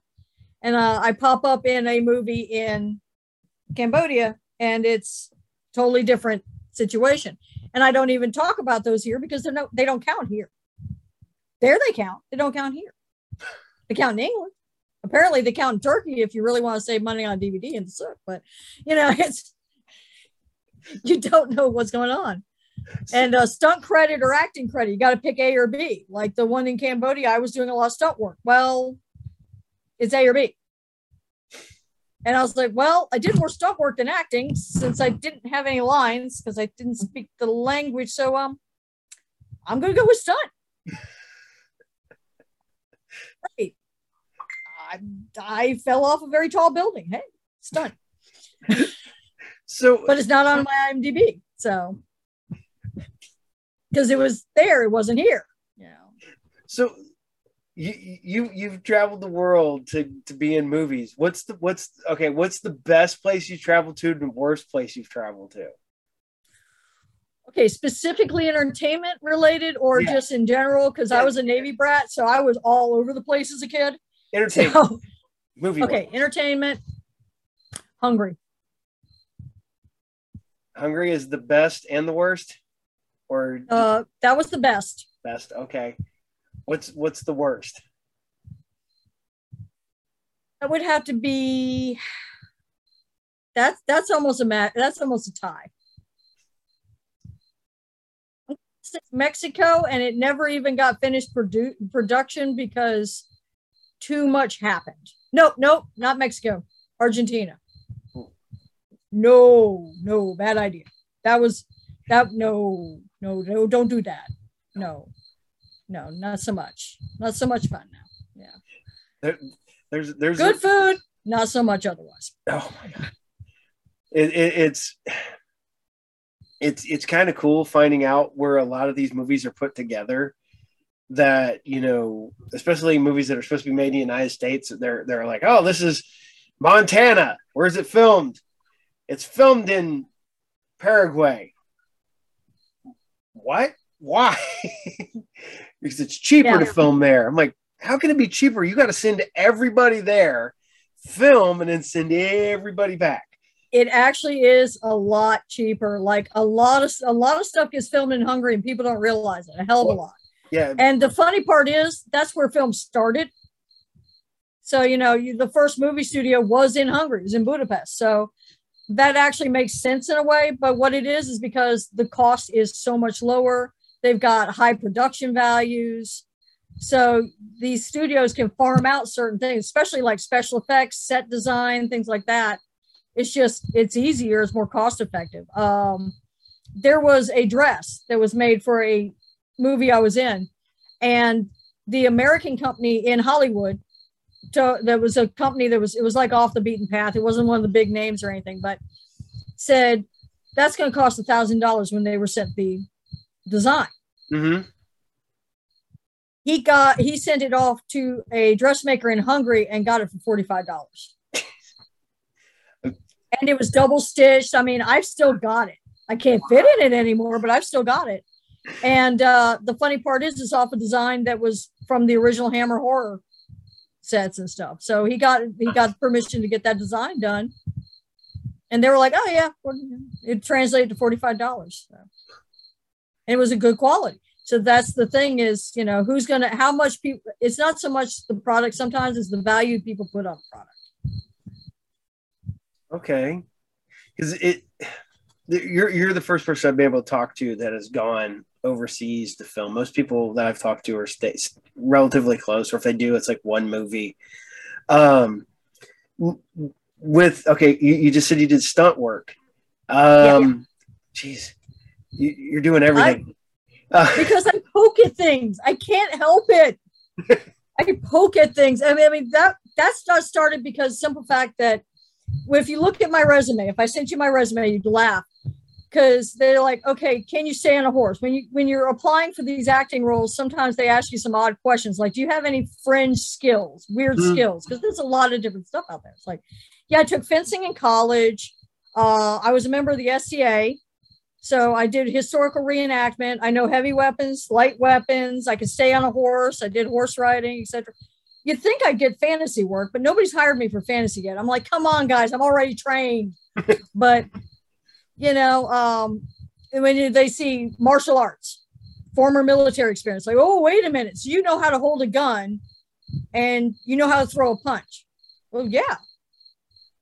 Can you do that where you don't fully connect? Well, yeah, that's just sparring. Yeah. You know, and are you, are you able to take a fall? When they ask you questions like that, now it's like, somebody you might get that role over somebody who can't do that because now they're paying a, one person one time instead of having to pay two different people. So in this industry it is good to diversify. The more I, the more hats you have the more ways that you can change your hat the more work you can get because if they can bring somebody in that can do multiple things you just it's job security honestly. Wow. And i can't do this. No. i just i suck at it so, yeah, can I memorize a script? Sure. Am I sitting there memorizing a script, waiting for my line? Sure. But if I see they need help with a lavalier, I'm to be like, hey, you know, I'm just sitting here. You want me to get that? You want me to help you with your line? No problem. I'm, I'm already here. I'm already paid. I'm, what can I do? You know, I've been called a credit whore for that, but I'm like, you know, I don't always get credit for everything. So actually, I'm just trying to be helpful because any producer has got a billion eggs in a basket and he's yeah. trying to juggle it without breaking it. And if he is focused on getting just that right shot, it helps if somebody already took care of that. Now he doesn't have to worry about that over here. He's still focused on the shot. Now he's putting out a better quality product. My name's now attached to a better quality product. That means I might get more work because that's going to get better distribution, except, you know, so it helps to be helpful. Wow that's like I said. I was reading your thing, and you, are telling me that that's not even like what, not probably not even half of what you've done is what your IMDb. Jeez. Um, not third. Okay. Okay. I need to really fix that. But I suck at technology.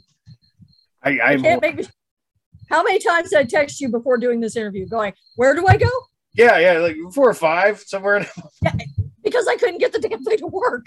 It, it's it, you you have to be updated on certain things. But even me, I'm just like I my wife. I'm like Dana, I need help. she comes down and that's what's so hard about that. I'm like I don't know. It's, it's it goes in one ear and out the other for me when it comes to that stuff. But now I'm getting used to my editing software. I'm getting used to Zoom. I'm getting this. I'm getting that. And I'm like, man, I can. Man, six months ago I couldn't do it that fast. Um, It, it would not stick with me. As it is, my son comes out of his room. He goes, All right, look, on DaVinci Resolve, I figured out, I'm like, What the hell's DaVinci Resolve? Well, it's better than New Vegas. What's New Vegas? it's got a sound bar, mom. Okay. That's nice, dear. Does it make machine go ping? And if, if I say machine go ping, my whole household's like, okay, we're done. We're done. You just they just walk off from me. oh man, it, it this is gonna be the this is gonna be the bad part because usually at this point I ask what uh, advice you have for people breaking into the to the business. Um, but which business are we going to talk about? um, let's Uh, let's go. Let's go with acting. Let's just we can come back to the other. We can do we can do it part two of this show, and we can talk about breaking into stunt work or breaking. In, uh, Patience, patience, and passion. If you really want to do it, be patient and communicate. Apply yourself. That is my best advice. Is don't be afraid to try experimenting with things.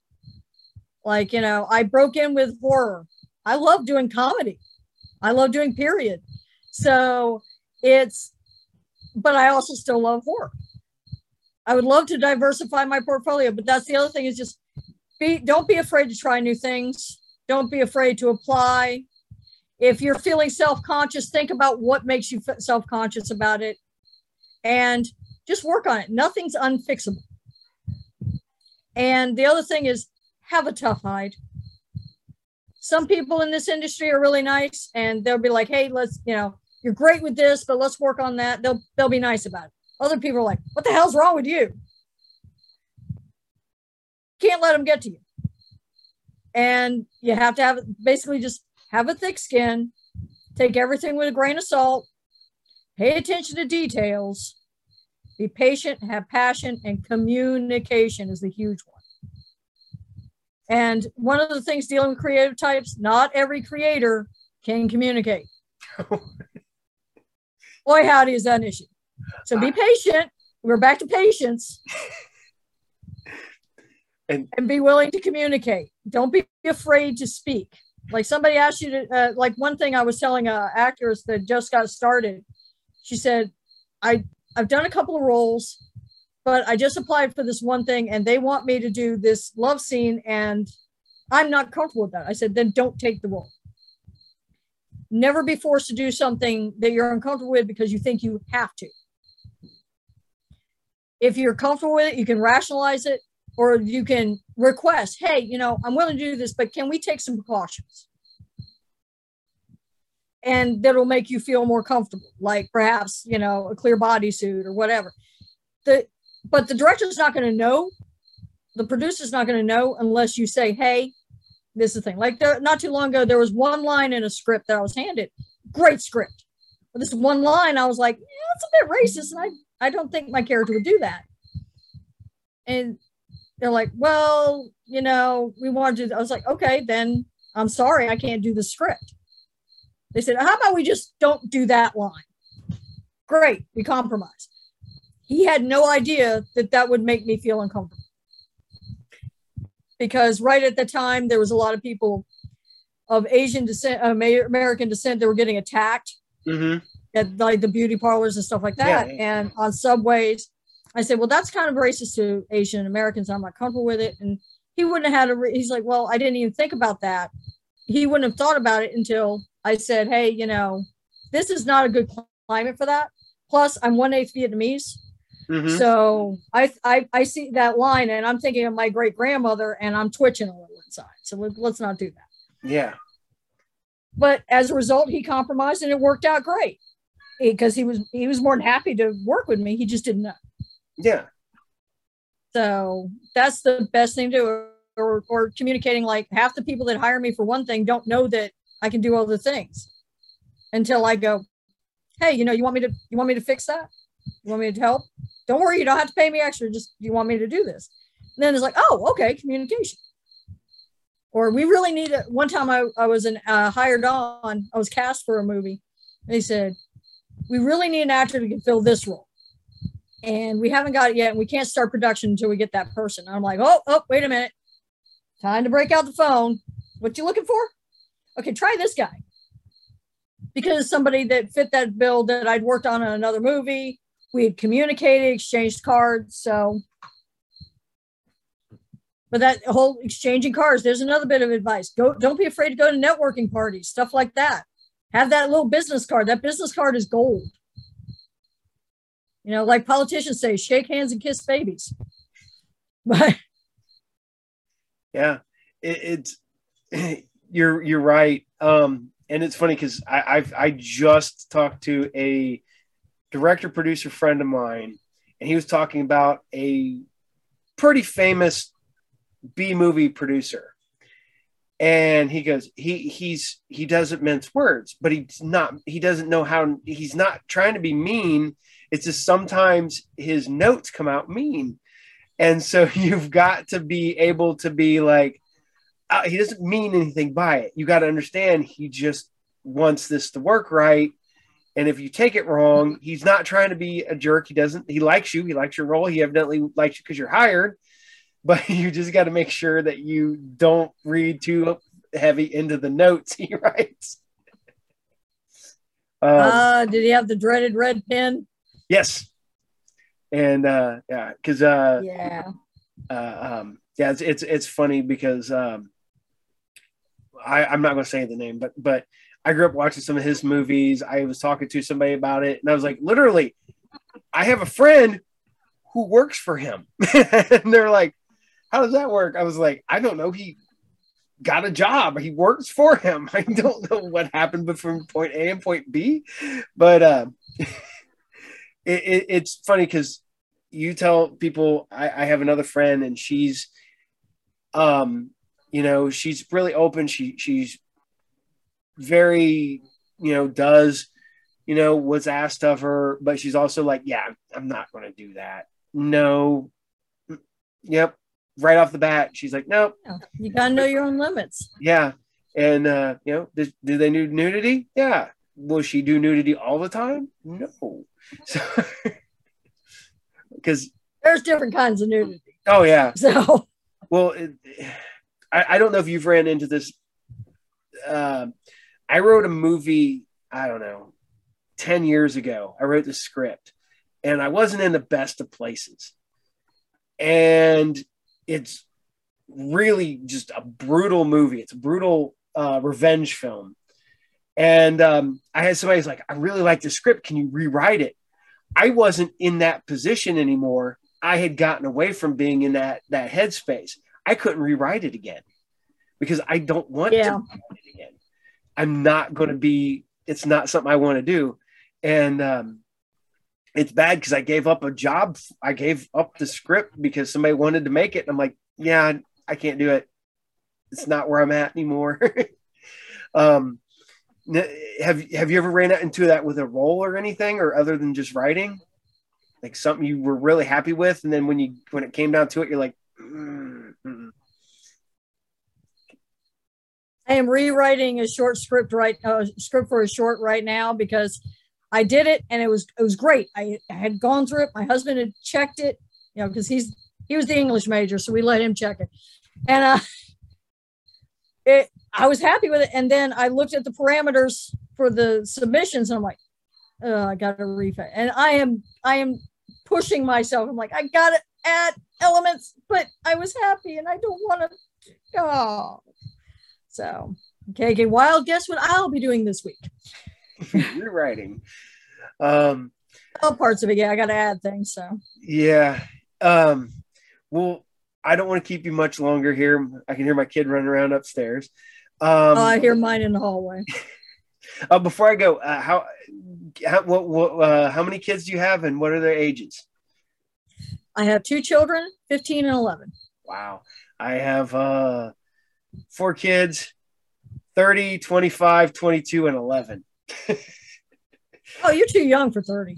Come on now. I well, my my oldest, my oldest is is adopted. Um, but I I just turned 48, so it's not that beyond the realm of possibilities. But I knew you were younger than me. I knew you were a youngin. youngin. That's that's uh, thank you. I'm I'm always usually the, one of the oldest ones uh, I go to concerts now and I just stand at people and I'm like, God, I'm like, they're dead. Yeah, they just stand there now. oh man.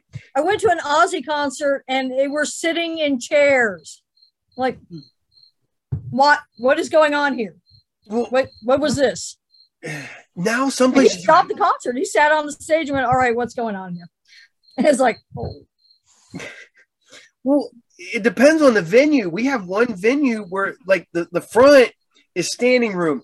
Every place back, you have to be seated. You can kind of stand at your seat, but you can't really do anything. I've seen Rob Zombie at this place. And it was like I'm it standing. was a good show on. Oh man, I've 10 times since 92. And I want to see one from the audience one day. I, I've um, I've met him twice, and uh, I've seen him in like Cleveland, and then like two days later, I saw him in Dayton. Uh, saw him with the Ramones farewell tour and the White Zombie farewell Oh. tour that we did not know was the White Zombie farewell tour. Oh, I'm jealous on that one. It, it was so fun because I, I I they announced it and they did Cleveland, and I don't really like going to Cleveland. And I was like, all right, I'm gonna go. It's it's it's White Zombie and the Ramones. It's a farewell tour. So I got up there, and then like a couple days before all this was going to happen, Dayton opened up, and they're like, oh, we're having White Zombie and the Ramones, and I'm like, well, it looks like I'm going to both. So. And uh, went and seen them two days apart. I saw them the day before Thanksgiving and the day after Thanksgiving. The only time I've seen a zombie, a Rob Zombie concert, uh, was because I ended up getting brought in because he was he had Korn as one of the acts. Mhm. Korn was the opening act, and they had the, it was Freak on a Leash and all that. They had the cage behind you, and they had the the girls in the leather that were reaching through the cage trying to grab him. Mhm. I was one of the girls reaching through the cage trying to grab him.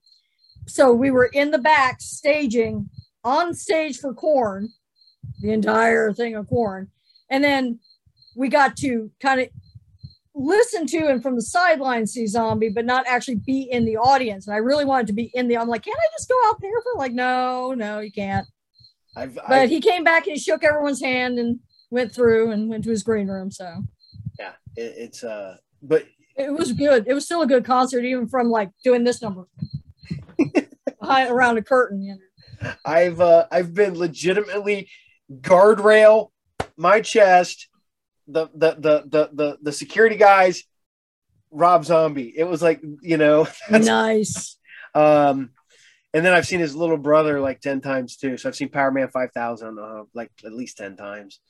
Uh, but yeah, yeah, it's it's weird going to concerts now, and everybody's just kind of now.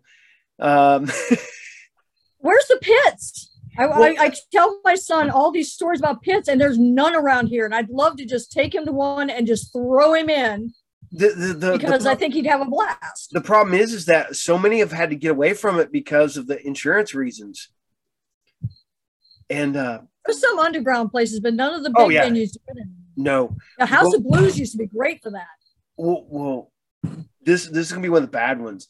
Um, first time I ever got to see Pantera was them opening for Skid Row in Oh, Dayton. I lunged and Wow. I ended up on the stage. This is 92. I had just gra- I- this is my prom night. I skipped out on prom to go see Pantera and Skid Row. So I get up on stage, I'm running around and like Phil grabs me and like puts me in a headlock and he's singing and I'm like and I see security coming from both sides like to just destroy me. And then I think about it because jump 20 years later, I was supposed to be at the uh, Alrosa in Columbus to see Damageplan when Dimebag got shot. Oh The only reason we weren't there was we couldn't get a babysitter for that night. And that's the only reason we were supposed to have been there. And everything happens for a reason yeah, and I think back that I was on stage with Pantera, and just security just would just either kick you out or they throw you off stage. And now you can't do that because now everybody's paranoid that somebody's got a gun, that somebody's getting up on stage, going to kill them or whatever. And I'm like, yeah it's gotten bad I wouldn't even attempt that now. And it's like, but yeah, it's it's. Uh, some of it's insurance too, because like the Mhm. last time I did go to a show, there was a pit. It was uh Slayer came here and they did the Reign in Blood tour again, and they came to the House of Blues, and uh, I I got free tickets because I knew one of the managers there at the time. You know, we'd worked together at the Coliseum because I used to be a gaffer when I was younger, Mhm. and uh, so I've done lighting and stuff. Another thing I was 17. That one doesn't count. that Anyway. don't count. But uh, so I'm at this concert with some friends, and he saw me and recognized me. He goes, "Dawn, I need your help." I said, "What?" He goes, I thought, "I'm about to jump in this pit. You better speak quick." Because people are surfing to the stage, and we don't have a female security, and men can't grab girls anymore No. according to the insurance. Mhm. So I ended up going, Ugh. So my last time I got to go to a pit, I only got to pit for like the opening act, and then I had to like turn around. I got a free concert shirt, so you know, but I ended up working. I got a paycheck in the end because they ended up putting me on staff, and I had to go on the stage. I'm like, it's okay. I'm on the stage. I'm still hearing the music. I'm just not hitting anyone, hopefully.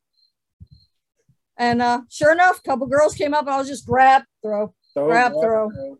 So I I it got was it was insurance. They needed a female. oh yeah. Uh, Slayer, I had um, for like a week afterwards, I got kicked in the head. So I had like a boot print right here where somebody had got me with a pair of work boots in the pit. And Yeah. and I want to say that might have been my wife's uh, senior prom. So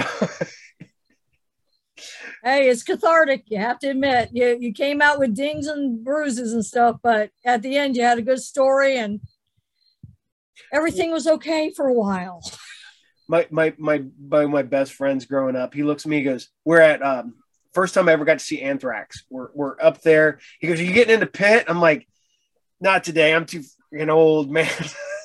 I don't heal like I used to because they actually had a pit at that one. And Aw. but I had just come off of like screwing up my elbow and my knee. So it was like, ah, ah, I don't know if I need to do this.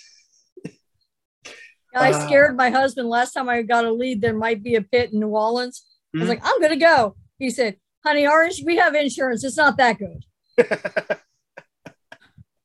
He's like, "Don't don't make me pay extra premiums. Come on." I was like, "Are we at that age? Really? Are we at that age?" Unfortunately, I think we are. Yeah. oh well i'm not this has been fun and uh, it's been a blast talking to you i greatly appreciate you being on um we'll have to do a part Thank you two for having me. and talk more about all the because you do so much. We need more time and i legitimately don't have that much time. Sorry. oh no no this has been a blast. This has been this has been fun. I, i'm not gonna lie. This has been a great time. Um and uh next time i go through to new orleans i'm gonna be like you're gonna get a message. I'm like how far away are you If you hop on I-10, I'm 45 minutes from New Orleans. I'm for, about 50 minutes from Mobile the other direction. An hour and a half, you hit Pensacola. If you go an hour up, you hit Hattiesburg. An hour and a half, you get Jackson, Mississippi. I'm within six hours of uh, Memphis and Atlanta. You know, it's just it's all right. You're- It's a I'm I'm at the epicenter. yeah you're centrally located literally smack in the middle. If you look at the map of Mississippi, the bottom of it, Mhm. and you put a pin right in the middle of the shoreline, there you I'm a block from that. I can walk to the beach right now. So i mean i can walk to my pool in the backyard your pool is probably a lot cleaner oh yeah definitely in Mississippi. I love some things about the state. The the cleanliness of the water is not on that list. Well, I, I don't live too far from a lake. It was a really nice lake, but it got so bad that it was unusable for like a decade till they they had to go through and basically do these like trawl things that would suck all the water up and clean it and kick it out the back for like a decade before now it's clean now it's nice you can go up there and go swimming in it used to be if you'd have went 10 years ago and went try to go swim up there you get sick like guarantee you'd get sick not not if you would it you would and now that's clean and it's weird because people are like, "Where are you going? St. Mary's?" Hmm. Like, no, it's clean. I've been there. We, we don't have a lake like that. We have the Mississippi River. Oh, I would not recommend swimming in that. no. No. The Mississippi River has been dirty forever. Well, now thanks to the factories, you have Cancer Alley just a little bit north of New Orleans. It's called that for a reason. The contaminants in the water and it gets in the water table, Mhm. and our water table is only about a foot underground. Oh yeah. If you sho- yeah, if you stick a shovel in my backyard, you're gonna hit water. Could I couldn't live down there. Fun stuff, right? Yeah. So if you know anyone who wants a house, it's been in five movies. it's been five. It's very haunted. You know, we got this covered. Uh, I, although I know probably two people that I go, hey, how would you like to buy a haunted house in Mississippi? And they'd be like, where? I'm like, so I will send them to you. Yes.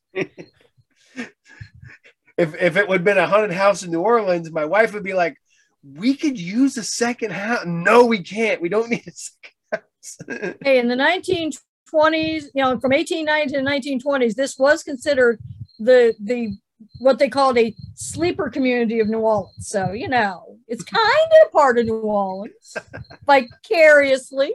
yeah. Well, it's like we're listed as the Dayton area. We're, we're 30, 40 minutes away. I don't know why they think that we're in a Dayton area. Oh, I definitely got to check out your shop now that I know you have a shop. yeah. Um, I got to come up and see it one day. yeah it's it's it's a it's always a wreck because i'm always buying stuff and selling so my i'm always got stuff setting everywhere but um go on my facebook page and, or, or the i'm always putting stuff up for sale and you can see pictures i guess kinda uh, this, this this is what happens when you own a store this is what your my my house looks like downstairs if if i turn the camera that way there's a ginormous stack of comic boxes that's not even So like my living room. Yeah. Um, I have a storage room with 200 boxes in it, and then I probably have another 100 here at the house. So, and then all my media, I have vinyl, I have DVDs and laser, or I have laser discs. I even have, I have a few of those. I even have CEDs. Oh, but do you have a wax cylinder? no, I did. I have one. I, I did. Um, I did for a while, and uh, I, to be honest, I I didn't have space for it, so I sold it when I moved. So and I've got thousands of records because I used to DJ and I mean all kinds of stuff. My family. Here's the problem. I'm a bibliophile. Mhm. Okay. So everyone in my family, and I got a big family, goes, Oh, she'll want it. So I've got books and records. I've got boxes, shoe boxes of cassettes. I've got eight tracks. Okay. comic books, etc. Because my father collected comic books. His father collected comic books. My grandfather on the other side collected comic books. damn, So I've got when they were reading Captain America as a promotion on the, you know, the big records they sent to the Navy ships. mm-hmm. I had an uncle that was the person who played the records on the ship during World War II. So when they put those Captain America, when they were reading it out for the troops, Mm-hmm. the stories and the Yeah. Flash Gordon and all that, I got the records. wow, Because when they decommissioned the ship, he went in and he's like, "Those are mine." And he, he passed away, and his kids were like, "What are we going to do with this? We don't even have a player for it." I'm like, "Um, yeah, I'm the person." it. That So that happens a lot. I sympathize. I completely sympathize. my my, my, comic my book shop went out of business here, and uh, the owner was like, "I'm just going to throw it in the dumps." I'm like, "No, you're not," because he was so burned out and mad. I was like, "No, you're not. The van's right there. Just just open the door. It's unlocked. We got this." I still haven't dug through the magic cards. I'm going to, but I haven't yet. He was just mad. He was like, "Just take it away." Okay, I got this. I just came in to you know buy the new uh, Joseph Linsner, but you know if you insist, I I got this. You know. yeah, it's thinking of Joe. Joe's a freaking phenomenal artist. The guy's insane. Oh, yeah. Um, Yeah, his art's all over this room. If I if I pan this, I'm in my bedroom. If you, I pan this, you're gonna see Linzer art all over the place. my, my wife has a Dawn tattoo on her leg. Um, we have uh, some other. I don't have any Linsner original artwork. I have some prints and some posters. I have some signed posters. Um, but now I have original artwork of Dawn, but not by Linsner. So it's what it is. But Yeah, I collect it. I collect it. You see, the thing is, Dawn DuVurger is my stage name. It started off as my stage name when I was dancing. It became my stage name for acting and everything else. Nobody can pronounce my real name, so I had to pick something. And I had just started collecting Dawn Dawn, the comic book, and I was trying to figure out something. The DJ kept saying, "You got to come up with a better name. You got to come up with a better name." And I was like, "Okay, Dawn." And then I had a uh, I took the DuVurger from an old family member. So that's how my stage name came about. Because nobody was going to listen to somebody, come to see somebody named Yoshka. It sounds like a head cold. Oh, Now, Dawn DuVurger, it has a ring to it. yeah. Yoshka Joel Bodish. Sounds like I am in Russia with a head cold and I just ate borscht. So, Well, my, my wife is and my mother-in-law. My mother-in-law is Polish. My wife's half Polish, and I, I know some. you know this feeling. You know Yes. this drill. Uh, man. Yeah, At that's least, why I have so many relatives in Ohio. So many Hungarians settled there around the turn of the century. well, at least you weren't one of the ones that's like pick Cheyenne or Cherokee or uh, Or any car name. yeah Porsche or They were all Mercedes, Bentley. I worked with a Bentley. Bentley. yeah, Uh, Bombshell Bentley. She was a trip. She was a feature. uh, Asia, but spelled four different ways. Um, Oh yeah. oh yeah. Oh, and and toppings like candy, uh, crystal. Jerry. They're everywhere. Yeah, Everywhere. it's You know, it was funny. I, I got a job at a club in New Orleans, and I was. They were like, "Well, what's your stage name?" I said, "Dawn." They're like, "We already got Dawn." I was like, "Um, Crystal." They're like, "Nope, we already got Crystal." I was like, "Blue." They were like, "We don't have a blue." If I heard that song, "I'm Blue," da da dee da da da, one more time, every DJ, I was like, "Okay, I I, I like that song." Now I don't. we, we we have the ongoing joke. No matter when or where I hear it, I go, "There's a girl on a pole right now," because I anytime "Pour Some Sugar on Me" from Def Leppard comes up, there is a girl somewhere in the world on a pole dancing to this song. and Journey and Oh. Journey every time. And down here, Lynyrd Skynyrd. Oh, oh my god! Oh, yeah, because Lynyrd Skynyrd has some long songs. So if you're getting a table dance, you want him to play Freebird because that shit's like eight minutes. Oh. oh no, the one that got me, the guy who was the most inventive and wanted to get his dollar to stretch the furthest, requested In-A-Gadda-Da-Vida. you can cheat because you can You got me. the single version that's only two and a half minutes. Oh no, Not- oh no, 27 minutes later. Wait a minute. That'd be like, let me get my vinyl copy of uh, Led Zeppelin and play Moby Dick. Because that's an entire side of an album. this shit's like 28 minutes long. King Crimson in the Court of the Crimson King. Oh, Somebody yeah. got me with that one too. Hey, Yep. I got to take my son to see King Crimson last summer. They're still playing? yeah, they played in the Court of the Crimson King in its entirety. Oh, Oh, it was. I it haven't seen them in. Oh my god! How long? Oh my god! I'm old. It's been a long time since I saw them. I had never seen. Wow! I just realized how long ago that was. Thirty years. It was thirty years ago almost Oh, Court of the at the Crimson Fox King. Theater. Hold on a second. It's your and right here, vinyl, and Yes. and uh, that is uh, in the year. mm, They don't put the year on the inside of this one. 'Cause This is not an original. I don't have the original no more. But, I have uh, the original. huh? I have the original. My mother gave it to me. Wow. See, the worst part about it is, is that my my parents, who should have grew up on it, had never heard of King Crimson, and I found them because I played D and D back in the day, and it fit when you're playing D and D. Oh yeah, yeah, yeah. Kansas. I've discovered Kansas because of a D and D group I was in in 1984. I have been gaming since 1984. I started in 1986. Yeah, yeah. I have the original powder blue box. Mm-hmm. Yeah. With the Uh, guess what I'll be doing tomorrow about this time?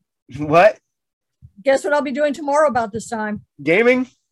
Fifth edition. See, I don't get time. I gotta get my sorcerer out. I gotta flex my sorcerer. I got. I buy all the new books. I buy all these other new role playing games. I never have time to play. I, my husband makes time. That is valued. If I take a gig or something, I have to clear through him first because that might be an important plot twist. that's how we met, and it's that's how we stayed. You know, we were gaming buddies. We ended up in a movie together as friends. We ended up kissing in the movie. Now we've been married for 25 years. So is, is So blame Cadaver Bay and D and D for that. now, Oh now- no, sorry, that game was BattleTech. My bad. oh BattleTech. Now, did you meet be, before the game, or did you start gaming and then met? We met at a bar before the game and then it came gaming came up in conversation and it was a case of wait wait a minute what? And he said you're the unicorn a girl that knows how to throw dice. What do you know cthulhu? And i was like ah i i uh, Fataga Fatugan. and he was like ah we've been together ever since. See, i got him to move from boston to gulfport. So i think i did my job right. good work. My, my wife met me because she walked into my comic book store I was part owner of, not because she was looking for stuff, but because her her one of her best friends was trying to buy a comic book for his girlfriend. And I thought that my my who's my now wife was his girlfriend. So I was like checking her out and like, nah. And I went back to my other job because I was only at work, only there for a minute. And my buddy who was at the shop goes, Remember that redhead that was in here? And I was like, Yeah. Uh, she was checking you out. I was like, Why? She's, you know, with she, no, no, no, no. She she gave her a number. And I was like, Yeah, whatever, because I thought he was screwing with me. And then she picks up the phone and starts talking to me. And I'm like, Oh, um, hello. and that was 30 years ago. I was dating my husband's one of my husband's best friends, and he talked me into going to visit him in Boston, and it did not work out. And I flat out told him, I was like, dude, I just drove over 1,200 miles and rented an apartment for a month. If you are not hanging out with me, you are finding someone who is. And there was grievous bodily harm impending because I, I was, I was not going to be bored. He's like, my friend has a lot in common with you. I know he's at this bar over by the field right now. Let's let's go to the bar. And sure enough, it's like we started talking, and then he's like, "Oh, you know Rich?" I was like, "Are you Ian? Are you his friend?" And he goes, "Yeah." And I'm like, like "Hey, I found him." so, and we did. It turned out we had a lot in common, Yeah. and now you know. See- and I love eating, and he's a chef, so hey, win-win. I'm with you there. My wife's is a uh, was a chef at, or at, at and prep cook and stuff like that at a, at a, at a decently high end restaurant locally, and she makes great food. I like eating great food. You gotta love that part. Yeah. especially when they're trying to figure out a recipe and you're the guinea pig at ground zero. She she's the dessert. She was the dessert woman where she used to work. So she'd come up with all these new desserts. So and I'm like, oh my god, I'm getting fat. Stop making such good food. And uh, And this is one of the reasons I go to the gym on a regular basis. You know this feeling. and uh now she, she she now she's she's gone past it she doesn't work in a restaurant anymore she's uh in uh um she was in healthcare she's still in healthcare but now she's uh uh manager at a assisted living facility and now she doesn't have the time to cook as Important work. much and uh but yeah she Aww. so, but no, she still she still brings it. Like she brought it the other day, and she made some really good food. And but my problem is that she gets off at six. She picks vents up for me at the shop. She comes home, cooks dinner. Then I come home. Then I eat. Then we spend time together. Then she goes to bed. Then I continue doing whatever I need to do at night. But uh, she like Sundays is usually her day. She cooks. So, but uh, she she really. Oh my god! Sometimes she makes some food. I'm like, man, I wish I would have discovered this food years ago because my mom was one of the ones that made basic stuff, but she made it good. But now my wife makes really good stuff, and I'm like, ah, man, I wish I discovered that like a decade ago. That's delicious. My husband cooks gaming meals. Our gaming group is the guinea pigs. So it, it, it works out rather nicely. I think last time it was Greek food. And since he's a chef at a casino and they have theme nights, like not too long ago, he's like, okay, honey, we're going to be, do- I need these spices. Could you pick them up for me? I'm like, these are all Vietnamese spices. He goes, yeah, we're going to have a pho bar at work. So I got to figure this out. I'm like, hallelujah. So, oh crap! So now, mm, hey, it was great talking. We did, we did, we did it again. We Yeah, we- sidetracked and we got back. yeah. Well, okay, we're- we're gonna do this sometime when we got allotted more time that's not late. Like some Sunday Okay. afternoon, we're gonna have to do it like a big block, and I'll just cut it up and edit it, and we can drop it. but uh, thank you a, a ton. Um, I'll put your. Uh, this will probably drop in not next week, week after. Um, I'll put. Yeah, I'll, I'll you know put all your information here at the end of the episode and uh, I'll also give you a heads up that, that that when the episode drops and stuff like that. So Okay, and if you need anything from me, don't don't be afraid to reach out and say, "Hey, send me this or this link or whatever," and let me know. And I'd be more than I'd love to do this again sometime. Like I said, I'd love to find your shop one day. Yeah. Uh, but yeah, just if can I, I promote this? You mind if I talk about it with people? yeah, yeah, feel free. Yeah, that's, Is that okay? yeah, yep, yep, yep. Cool. 100%. Yep. Awesome. So, all right. Well, I'm going to say goodnight before I we start talking some more, and uh, I will talk to you later. You have a good night, and uh, see you next time. I'll talk to you in a, in a Yeah. couple days or so. But yeah, good night. You have a good night.